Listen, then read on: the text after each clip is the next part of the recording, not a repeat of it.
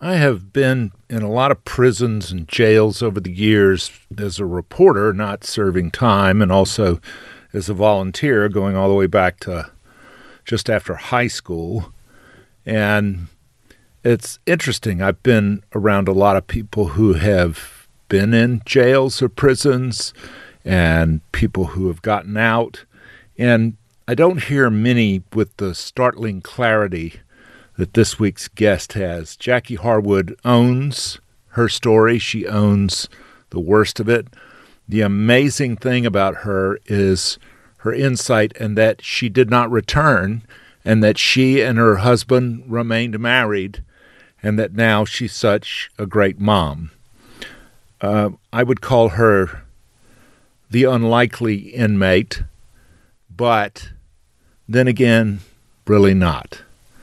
Jackie Harwood.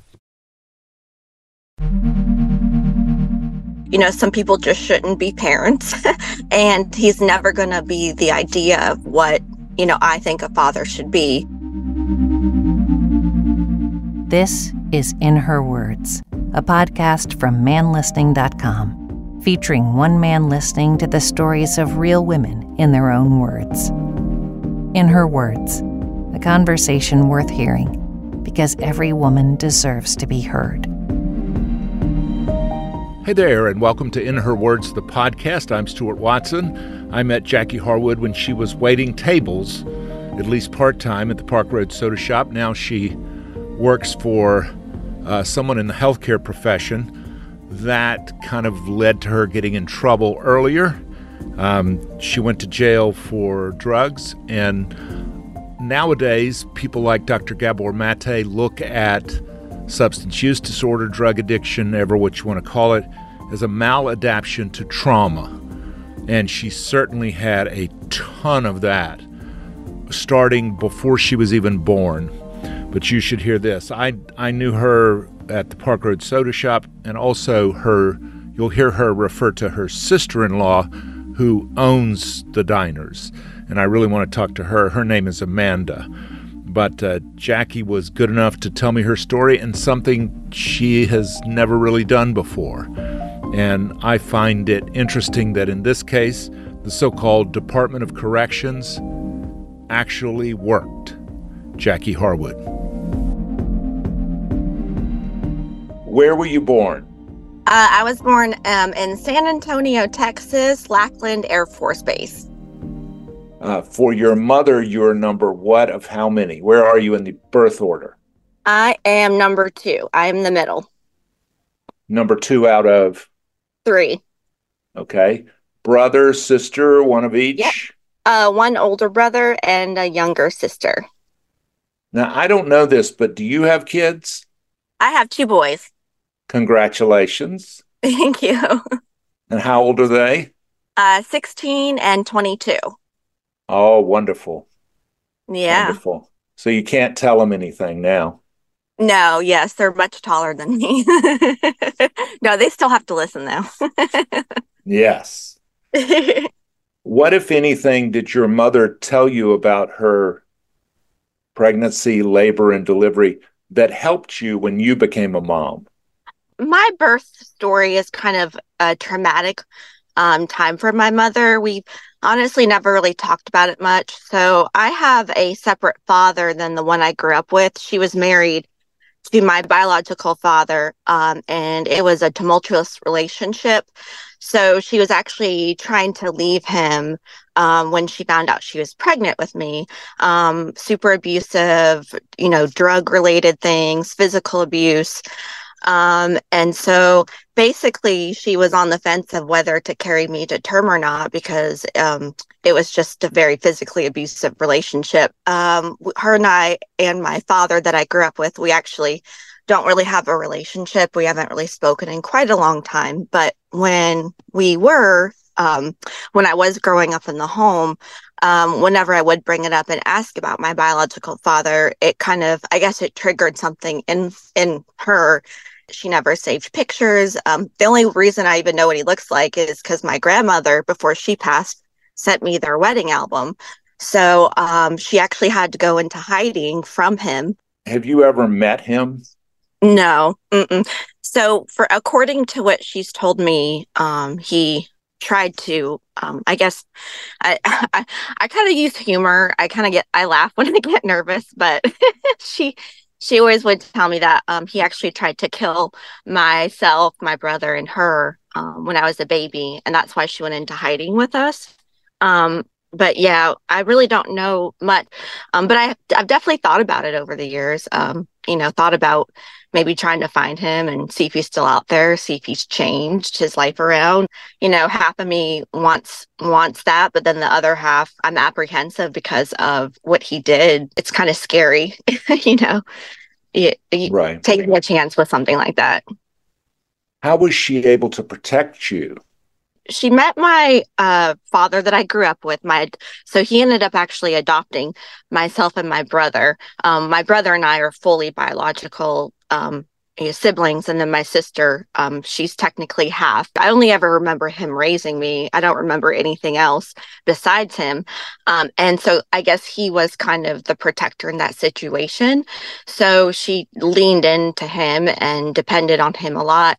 Um, you know to protect us and what the funny thing was about it was he he ended up actually being the biggest abuser in my life growing up whenever uh, the abuse would occur growing up she would always use that excuse you don't know what he did for us it, it was like one traumatic situation to another kind of you know covered up in a knight in shining armor type of package were you ever able to find help to recover fully from that abuse? Prison is kind of where I found the help. Um, when I always say prison was the greatest blessing of my life because if I had not gone to prison, I probably would be dead. I received some therapy, not as much of therapy as I would have liked to have, but I definitely did a lot of classes, trauma classes, therapy type of, you know, whatever they offered, I would take advantage of. You know, it's odd because you have your abuser, but then you still love that abuser because you feel like, well, it's your father. And so it's like this protective, like protector type of element where it's it's the strangest thing. So it's it really does a number on you mentally you know to to kind of grapple with that. Um but yes i would say really in prison is really where i did the work on myself to kind of put the puzzle pieces together um, to try to figure out why I went down the path I did with the opiates. Um, I, I will say this um, I also went through a molestation situation as well when I was about five or six years old, um, not by him, but by um, an older child in the neighborhood where we were when we were living in New York. And I, I definitely know that was kind of probably the catalyst to a lot of things. Well, even really as a baby, um, you know, they say when you're in utero and your mother's going through, you know, something traumatic, the baby really feels that as well. So I just think from the start of life, I was just you know, born with trauma, went through trauma.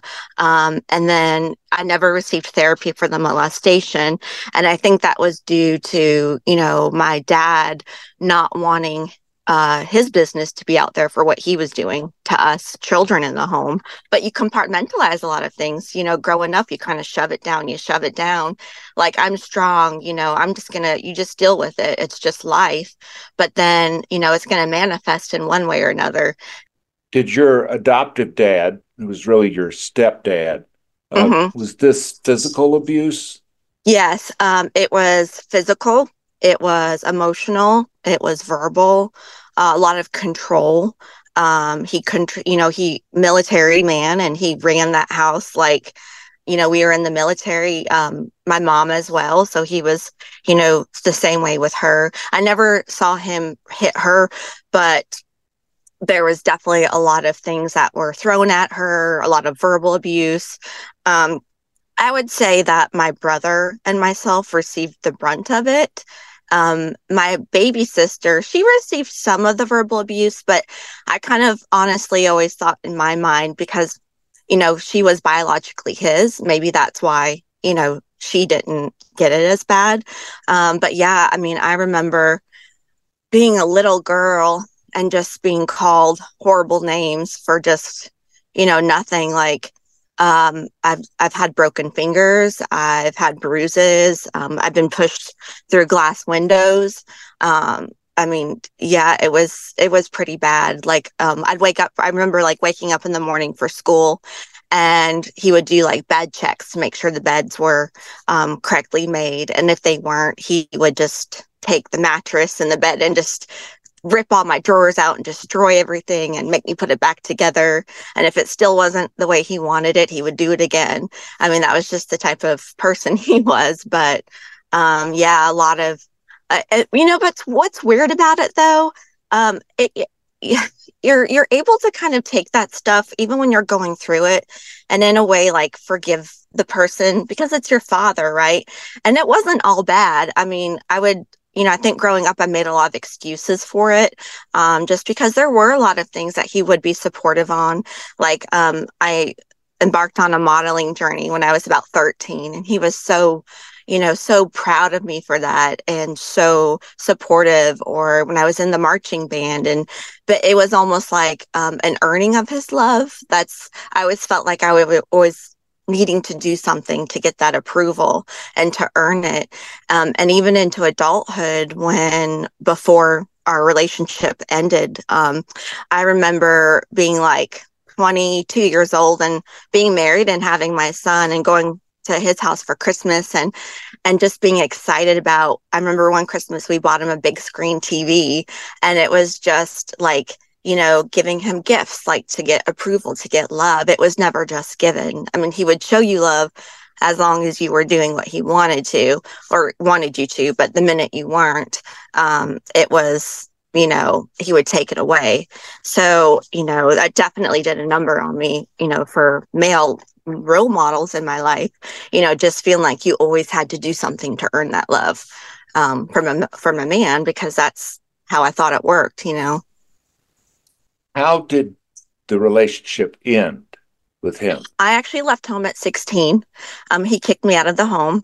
Um, I had met my husband when I was 16 at Food Lion, and I was sneaking around to to meet up with him and things of that nature. And you know, my dad kind of caught on to that, and it came to a head because I think about the age of 16 is when I started to feel a little bit of strength in myself.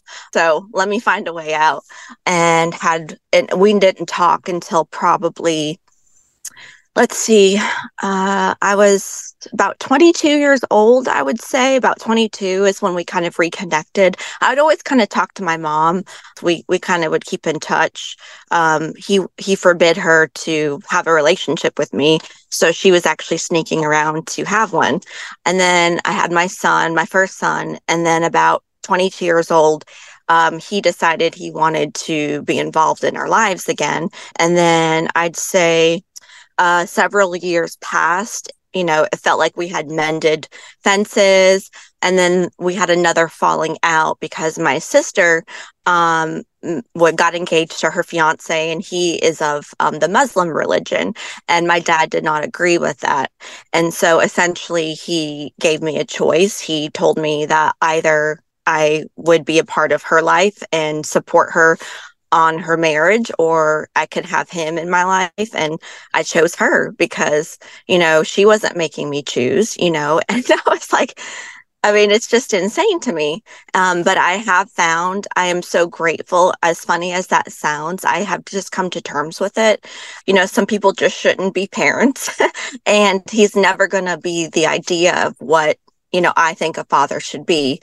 It's almost like it's worse to have him in my life than to not have him in my life because there's a lot of heartache and drama that comes along with it. Um, so I'm actually very happy that we are not in each other's lives um, just because he has not done any changing. He's never taken accountability for anything he's ever done. I think it's just with his personality. He's a my way or the highway type of person. And, um, you know, it's just, just, it's a lot of heartache to have him in my life. Did your mother remain married to him? Yes, she is still with him. We do not have a relationship. I'll say this, I I've had a lot of empathy for my mother, you know, as far as feeling like okay, she's a victim of this too. I can forgive her um for not you know, not stepping in when the abuse would happen because she she seemed just as scared as of him as we were. Um, but she seems to be okay with it. I mean, she'll send us birthday cards on the down low. I mean, we're not allowed to call the house or go by or anything of that, but it's like she's sneaking around to try to have um, a relationship. That's actually more hurtful to be honest with you. Um, and as bad as this sound, my husband and I always talk about this that when my dad passes, that will probably be the time that her and I will probably mend fences um, and have a relationship again, um, just because he he won't allow it. It's like she almost needs a man in her life um, to feel whole. Um, and you know what's crazy? She's a, I mean, she has a great career. You know, she makes great money. She could support herself. It's a mind control thing. Um, he's she's very mentally dependent on him to live her life.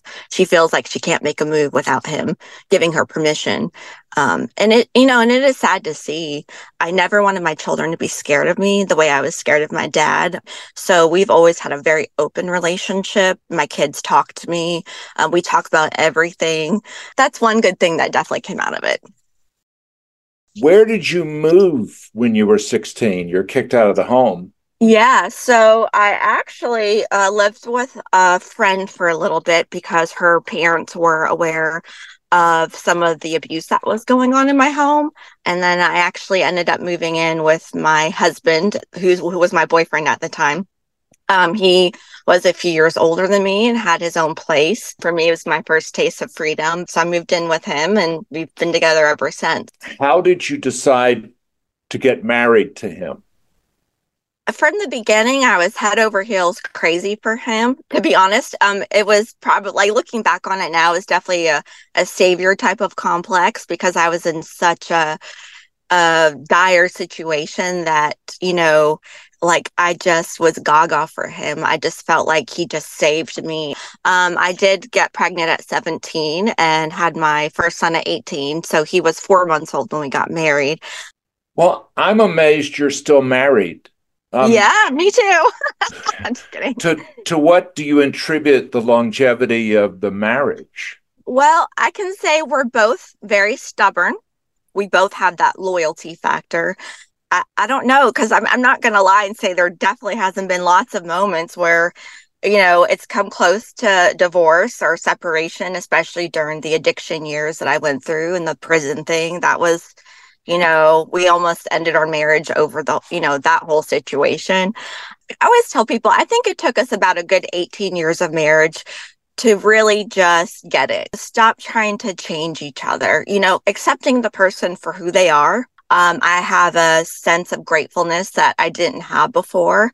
You have to choose it every day. We just don't want to be unhappy. We just would rather just let things go. let it go. It's really not that big of a deal.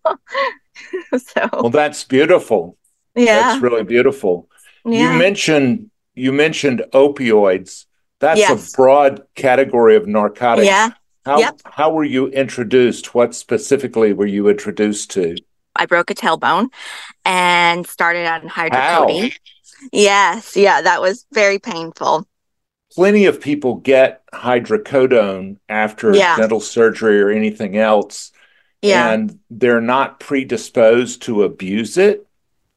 When did you realize that this is not just a drug to take care of a temporary pain? Um, well, honestly, I can't really pinpoint that exact moment, but what I do remember about it is, you know, it it affected me when I would take an opiate like even I remember when I had my babies like I can remember being in the hospital and getting that after childbirth and being sent home with the prescription for it. And I just remember it was like when I when I would take it it would change my personality in a way that it felt like nirvana to me almost like i felt like i could be social and i could talk to people and be my true self and like you know nothing could stop me and i could just you know it was just like this feeling of like euphoria. Um and so the tailbone incident because you know back in those days it was easy refills. You could just call the doctor's office and be like yep i'm still hurting. Need some more of those pills and you know they'd call him in no problem um you know wasn't as controlled back then of course for a while it was for the pain but you know eventually the pain goes away but I liked who I was on them. I liked how I could interact with people when I was on them. Um, and just that feeling of, I don't know, like I was flying and I could do anything. Um, and you know it was great for a long time till it wasn't. You know that that doesn't last for forever. So but and then it became a dependency. You know i, I couldn't function without them um, but it, it grew. It wasn't just hydrocodone. I figured out um, you know you could go to a pain a pain doctor um, and you could get stronger opiates. And it was a progression. I mean, I was, I would say my addiction was a good eight or nine years probably. And it was just a progression to, to hard, harder things like Oxycontin. You know, I had a pretty good story. I could, I could tell them about my old injury and I could get them pretty easily. There are plenty of people who are addicted who do not go to prison. What led to yeah. you going to prison? So um, I um, ended up working in the medical field. I was working for a plastic surgeon in Mooresville, and uh, I was a surgery coordinator. And um, we would have prescription pads. And so before uh, like a pre-op type of situation, when a patient would come in, I would go over their pre-op information with them. Um, you know, he would sign off on the i watched him um, i could copy it. Um, and so i started filling my own prescriptions. Um, and i got away with it for quite a long time to be honest with you. I'm really surprised at how long i was able to get away with it I'm so lucky that I did not die from it. I was up to probably 20 to 25 oxycodone a day. I was going to the pharmacy every three days and filling 90 pills to the point when I got caught for it and the detectives came to my house to talk to me about it. Um, you know, they thought I was selling pills. Um, so I was actually, the charges that I actually um, were bought, brought up on was a trafficking charge because of the amount of pills that I had obtained for about two years, you know, and I would tell myself, you know, I would fight it so hard. I would run out of my pills the night before and I would lay there in bed all night and just think about it like, okay, you know, like, you know, this is wrong. You know that if you get caught, you're going to be in big trouble for it. But, you know, I'd wake up the next morning and that sickness would set in. Like, I I just couldn't function without it. I would still go to work on them and go to my kids' baseball games, but without the pills, I couldn't. I would be violently sick, um, and so it had grown to be that terrible. Um, and I went into work one day and the doctor confronted me about it and, um, of course, was fired. And then I went into a rehab facility pretty immediate within two days of that. I had to call my husband, um, of course, which that was very scary because um, he knew, like, he knew that I was addicted to opiates. We had many fights about it. Um, but he didn't know what I was doing to get them. He thought I was just going to doctors and getting prescriptions. And so when I had to call him um, and tell him exactly what I had been doing and I had been caught, um, you know, I was I was really scared of how upset he was going to be, but he actually handled it pretty well, a lot better than I thought it would be. And Amanda, my sister-in-law, the soda shop, she was a big hand in that too. So we went. I remember going to her house with him, um, and she got on the phone and found a rehab for me, and I was there the next day. Um, but it was still a struggle. That rehab didn't take. you know, it took me a while to actually conquer it. Did you plead guilty to a charge? Yes, um, I did. Um, I did end up pleading guilty. Um, it was multiple charges um, in uh, Charlotte, Mecklenburg, and Cabarrus County because I was getting prescriptions filled at pharmacies in each county. Um, so it was multiple charges because, you know, each time you're filling a prescription illegally, that's a charge. I think I ended up with 18 to 20 felony charges. Um, but um, of course, got a lawyer, um, had to go to court in both counties, um, Cabarrus and Charlotte Meck, to answer for, you know, both counties for what I had done. Um, but I ended up um, pleading guilty and, um, you know, taking a deal. I did 18 months of prison time. Where did you serve? What prison? Oh, goodness. Well, I was moved around about 14 times. So I was quite in a lot of them. Um, so when you go into prison, initially you go to what they call like the main, faci- main facility that was in Raleigh. Um, and then I was in another facility in Troy, North Carolina. And then I was in Neuse, um, which is near the beach.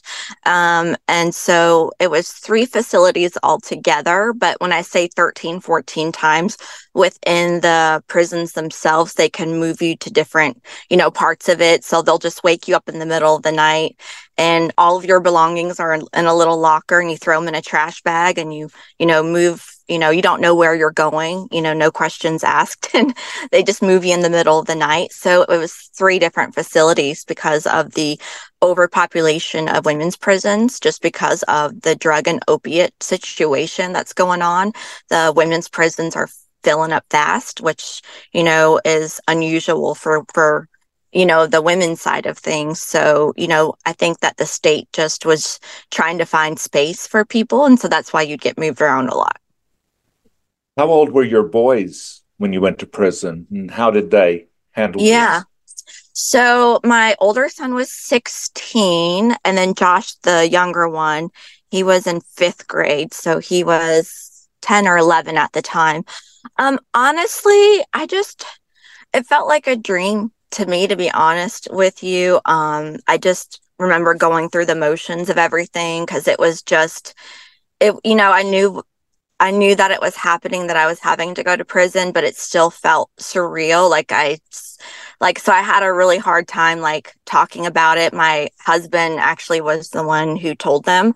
Um and then you know, we kind of all sat down as a family and then you know, I just said that basically I broke the law and I have to pay for those mistakes. And so I was going to be going away to prison. I was honest with them about it.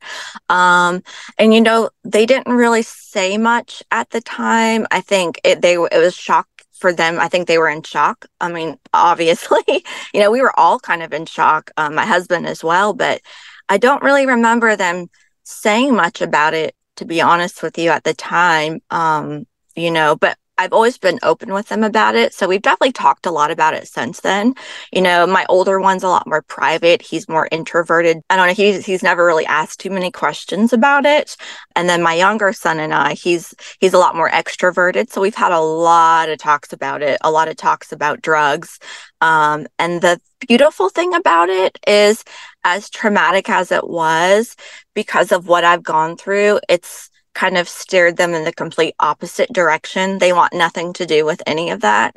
And so I would say that's one thing that I have been grateful for. They're very aware that, you know, addiction runs very strong in my uh, my side of the family. Addiction's very strong on my husband's side of the family with alcoholism. And so we've talked to them a lot about just, you know, hey, you're predisposed to this and it only takes that one thing to open pandora's box you know? Um, and so you know that's kind of been more the angle i've taken with it with them is just you know not sugarcoating it but just being honest about it. But to be honest with you like i said during that time i don't remember them saying much at all. Of course you know there were tears and you know that was it was just it felt almost like a dream. Um, i was just I think we were just all in a state of shock, to be honest with you. Did your husband and the boys come and visit you at all? Uh no. Um my husband um so I would say that's kind of one of the times or we almost got divorced. Um so his approach with the situation was he didn't want the boys um I guess seeing me in that capacity. Um, he was just very dead set against bringing them to see me because he um, just didn't want them to see me like that, you know. And and I can understand that now. Like during that time, of course, it was hurtful, um, but I couldn't really blame him because I had made those decisions to put myself in there and, you know, left him out here to be a single parent. And, you know, so I just, you know, I would have liked to see them, but I don't blame him for it um, just because he handled it the best he knew how to do. I think in order for him to get through those almost two years, he had to compartmentalize it. He had to kind of put me out of his mind to be able to get through it. Um, of course, like we would talk on the phone and things of that nature, but it was very tumultuous. That he was very angry. He was very angry, um, you know, for the choices that I had made. Um, so it it was it was definitely a rough time. It was still hurtful to me because i felt like you know okay well i'm in the lowest moment of my life. So you know to have him support me would have been amazing um just because it's you know it's a lonely it's a lonely place to be. Um but you know we we somehow worked it out. When i when i came home everything changed and our marriage got a lot better after that. How were you able to forgive and how was he able to forgive? Um, I think because we were so close to losing everything, you know, it was a wake up call of how close we really did come to our family breaking up. And so I think when I was away, I think he did a lot of work on himself as well. So he changed a lot of things about himself in the way that I had been working on myself and changed a lot of things about myself. So when we did come back together, it was like we were almost different people, but versions of ourselves that we needed to be to have a better marriage. Um, and so we know, of course, we had lots of discussions about it, but we were just able to leave it in the past and move on. I had to like work through that stuff and stop shoving it down, or it was never going to get better. And I think um, that's absolutely what saved our marriage. After particularly everything. in particularly in men's prisons, mm-hmm. some some people say it's easier to get drugs in the prison than outside oh, the prison. So absolutely. So why didn't you relapse in prison? Mm-hmm. Well, I'll say this: the first three months I did. Um, so in women's prisons, um, Suboxone is the biggest thing in the prison because that's the easiest thing to get in. Um, and it's a big business in there, big business in there. Uh, a lot of the prison guards, prison staff were in on it. Um, a lot of them are the ones bringing the drugs in. Um, and because they're making a lot of extra money on the side, I mean, it, we're talking thousands and thousands and thousands of dollars. So, you know, it's easy money. Um, but the first three months that I went in, um, I definitely got my hands on that. I didn't know how to cope. I really wasn't even completely clean going into prison, to be honest with you. Um, I was still on like Ambien, drinking alcohol because especially going through the whole pro the judicial process with going to court. And then about 3 months in I just remember I had this experience where I was walking in the prison yard and I don't know if I don't know what it was. To me, I think it was the Lord, to be honest with you. I felt like something like someone was speaking to me, and it was like this light bulb moment like, you know, you're in here for the things that you were doing, the, these drugs, right? And you're in here with the same behavior.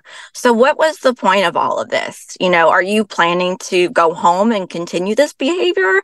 You know, you've put your children through this traumatic thing you're away from your family your your husband's a single parent your children you're missing out on your children's lives for 2 years and how disappointing would it be for them for you to come home and be that same person, you know? And so I just had this moment where I was just determined and I was like, I'm not going home that same woman. I'm going to make a different choice and do what I need to do to figure my stuff out, to figure out how to conquer this thing and go go home and be the mother that my children need me to be and be the wife that my husband needs me to be. Because i was tired of it too. Like I, it was I, I didn't want something controlling my life anymore in that way. And just from that point on i just was like not doing it anymore. And I did everything I could possibly do to get myself help in prison, which is really hard to do um, because the services, it's really hard to get services there. The, the government, the states don't look at addiction like a mental health issue. So the funding is not there in the way that it needs to be. You know, you don't wake up one day and you're like, I want to be an addict. You know, it's a progression that happens until you can't control it anymore. I I didn't want to come back to prison either. That was part of it. I met a lot of women in there where prison was a revolving door for them, where it was just a lifestyle that, you know, they seemed used to it and it was like a party. Like, "Hey friends, like good to see you." Like they all knew each other. And I just remember thinking, how sad is that? I just wanted something different. I knew that I had potential for something more and that um, I had to write a lot of letters to like the warden of the prison, to the um, staff to try to get myself into programs. They had a drug program in there that they at first denied me because they said my problem wasn't as bad as other people's. And I'm like thinking, I was taking 25 oxycodone a day. You know, I would take five to seven Ambien at night just to come down, you know, which is crazy that I even did that. But I'm like, what do you mean that doesn't qualify? That's a problem, you know? Your sister in law, Amanda, is a very religious person, spiritual person. Yeah. Um, mm-hmm. uh, are you a very spiritual person? not anywhere on the level that she is. I definitely believe in the Lord. Um, and I would say that I definitely have a personal relationship with Him. But I think also going through the prison experience really opened my eyes to a lot of the world. And I saw a lot of different things.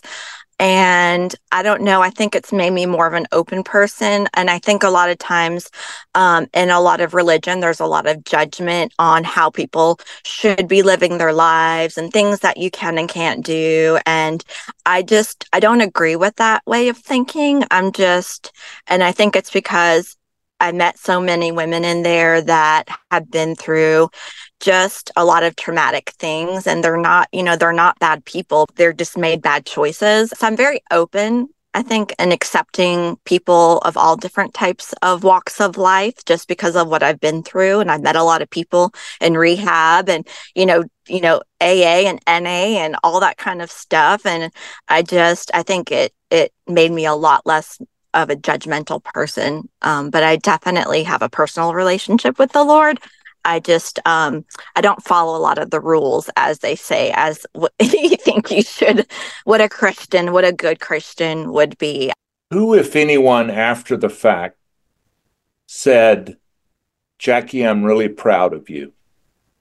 Oh, so Amanda, um, my husband, my brother, my sister, uh, Sarah. So yeah, I think pretty much everybody um, you know, just because you know, uh, and I think even probably like, you know, a lot of people would be shocked about my story because when they meet me, like, as you know, when I was working at the soda shop for a long time, I have this like way about me. I'm told that it's just like you look like, you know, just like a housewife on a lifetime TV movie. And it's like not at all what people people are generally shocked when I share my story because it I guess I don't fit the mold of what an addict would be if there were a way for you to just keep taking Oxycontin yeah. or an equivalent narcotic, um, you think you'd still be doing it?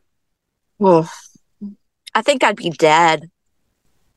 I would be dead by now um, because eventually that's what it leads to. You can't sustain you can't sustain a life like that, it, and it changes you. It changes your personality. You know, you're happy when you're high, but you're an angry, mean person when you're when you're coming down off of it. And so, um, you're going to lose a lot of your relationships. People aren't going to stick around for forever when you're on something like that because you're, you know, generally a nasty person when you don't have your fix and or you're going to die from it. I'm surprised I didn't die and I'm grateful that I didn't. Um, but there's definitely times where my husband would tell me that he would check my breathing because he'd be like, you know, he knew I was obviously addicted to stuff. If it was legal, it would have eventually killed me not to mention have a relationship with your boys.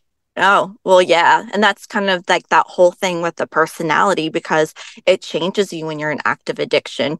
The only thing that you care about is getting that drug or whatever you need to function that day. It's not that you don't love your family and you love your children. You know, I, I did what I was supposed to do as a mother. I'd clean the house, I'd still cook dinner, I'd pack lunches. But, you know, I wasn't a good mother. I've carried a lot of guilt about that. You know, I'm still working on that. You know, sometimes I still parent from guilt.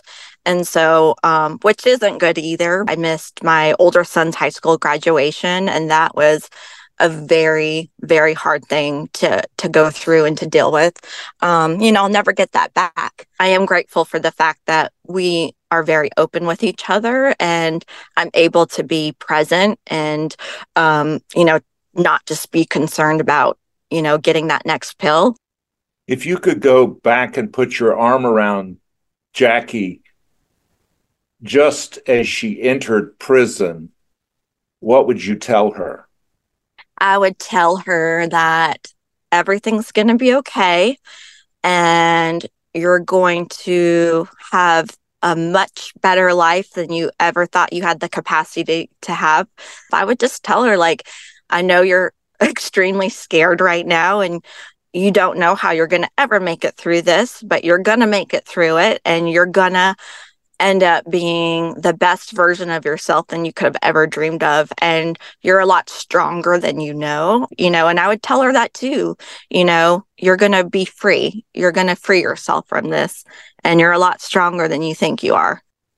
That's beautiful. Yeah. Um, if you and i got struck by lightning today and the only thing that survived is this little piece of digital audio what is your legacy Oh, wow. You're hitting me with the deep questions here. oh, my legacy. Um, I would say the legacy would be that she was a tough cookie. She overcame a lot of trauma. She overcame a lot of hard times. Um, she loved and cared a lot for the people in her life. And um, I don't know. I just hope that I'm able to leave behind maybe almost even like just when people remember me, the strength that I had and the things that I was able to overcome when a lot of people wouldn't. Um, because I certainly met a lot of people that have not, and a lot of women have passed away that I met, you know, when I was in prison. And so every time I do see that on social media, there's been lots of them who have passed away from the the battle has taken them. Um, you know, as sad it is, it's sad to see it, but I'm grateful each, you know, each time I do come across that, that that wasn't me. And I'm one of the lucky ones.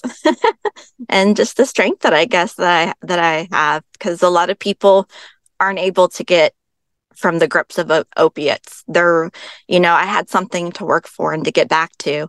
And it was my children and my husband. And, you know, I, I'm grateful, you know, for that. And I'm just grateful that I was able to overcome it because a lot of people can't. It's really hard to overcome opiate addiction.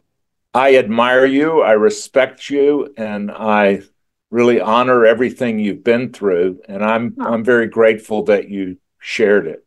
Oh, and I'm and thank you so much for listening. Like I said, you were the first person outside of my family to speak to ever really tell my truth to. And it can be nerve wracking sometimes because you don't know how people are going to take it, you know? And so that's kind of the beauty, I think, about my situation because people don't expect that I've been through something like that. And, you know, I just hope that if one person is out there and you know they hear what i've been through and i'm able to touch their life in some sort of way um, then you know that's worth it to me. So thank you for listening and letting me share it. Thank you jackie. Thank you so much stuart. Thank you Jackie Harwood, thank you. I really admire you. I admire your willingness to tell your story. I think it could help a lot of women who are incarcerated right now. And I hope there's some way to connect those people who have never gone back, those people who have made it across the bridge, never to return, uh, who reach back, uh, who try to help. Thank you, Jackie. I really appreciate it. In Her Words is a production of the Queen City Podcast Network in cooperation with Balto Creative Media. Allison Andrews at Andrews Creative, Rachel Clapp Miller, and Roshonda Pratt are developmental producers. Sally Higgins at Higgins and Owens tries to keep us legal. Our music is A Day at the Park by the group Pictures of the Floating World. Your announcer is Catherine Smith. That's me. If you like what you hear, please subscribe and take a moment to rate and review. It really helps others find us. If you love us, go to our Patreon page at patreon.com. Look for Man Listening, one word, no spaces. A small investment makes a big difference in lifting up the voices of women. A huge shout out and thank you to everyone who has supported manlistening.com, In Her Words, the podcast, and now VoiceLocket. We are right on the cusp of trademarking that name, voicelocket.com, and trademarking the wonderful motto or slogan, which is Whose voice do you want to save? Let me know at voicelocket.com. Thanks so much. Thank you for your support. We believe one voice can change the conversation. Thanks so much.